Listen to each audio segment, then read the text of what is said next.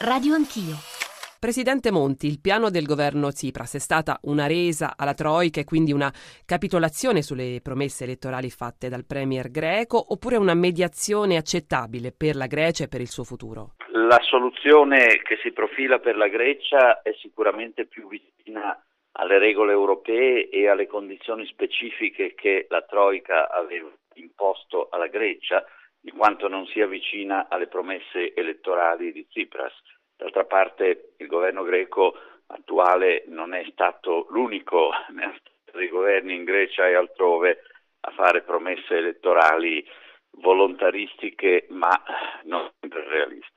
Dopo il prolungamento di quattro mesi dei prestiti, cosa accadrà secondo lei alla Grecia? La Grecia potrà, secondo me, fare con più forza alcune politiche che Tsipras voleva fare, quelle riforme strutturali che sono diciamo, più di sinistra che di destra, credo che eh, attenuerà un po' il ritmo delle liberalizzazioni e delle privatizzazioni su cui invece era piuttosto impegnato il governo Samaras.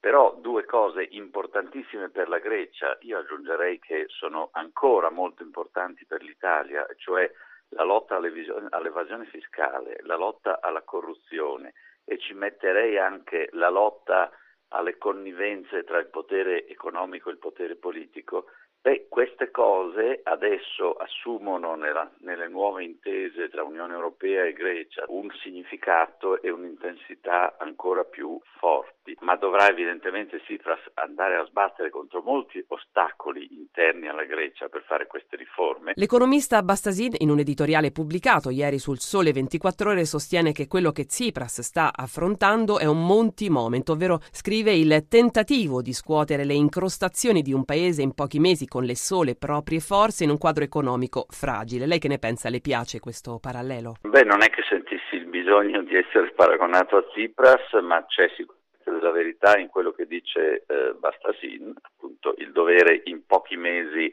eh, iniziare una svolta radicale, questo l'abbiamo fatto in Italia, i governi successivi hanno continuato e integrato, tuttavia una differenza fondamentale nel caso italiano avevamo eh, l'intenzione, e l'abbiamo conseguita, di non lasciar mettere dalla Troica le mani sull'Italia, cioè di non avere il governo commissariale che invece Tsipras per effetto della Grecia del passato si è trovato ad avere. D'altra parte io non avevo, a differenza di Tsipras, lui debole perché ha un paese da governare più debole in sé, più debole rispetto all'Europa, rispetto all'Italia che avevo io da governare, però lui è stato portato al governo da una maggioranza e da una domanda cambiamento. Una sua frase pronunciata nel 2011 suscitò eh, molte, moltissime polemiche. La Grecia, lei diceva, è la prova del successo dell'euro. La direbbe anche oggi? Eh,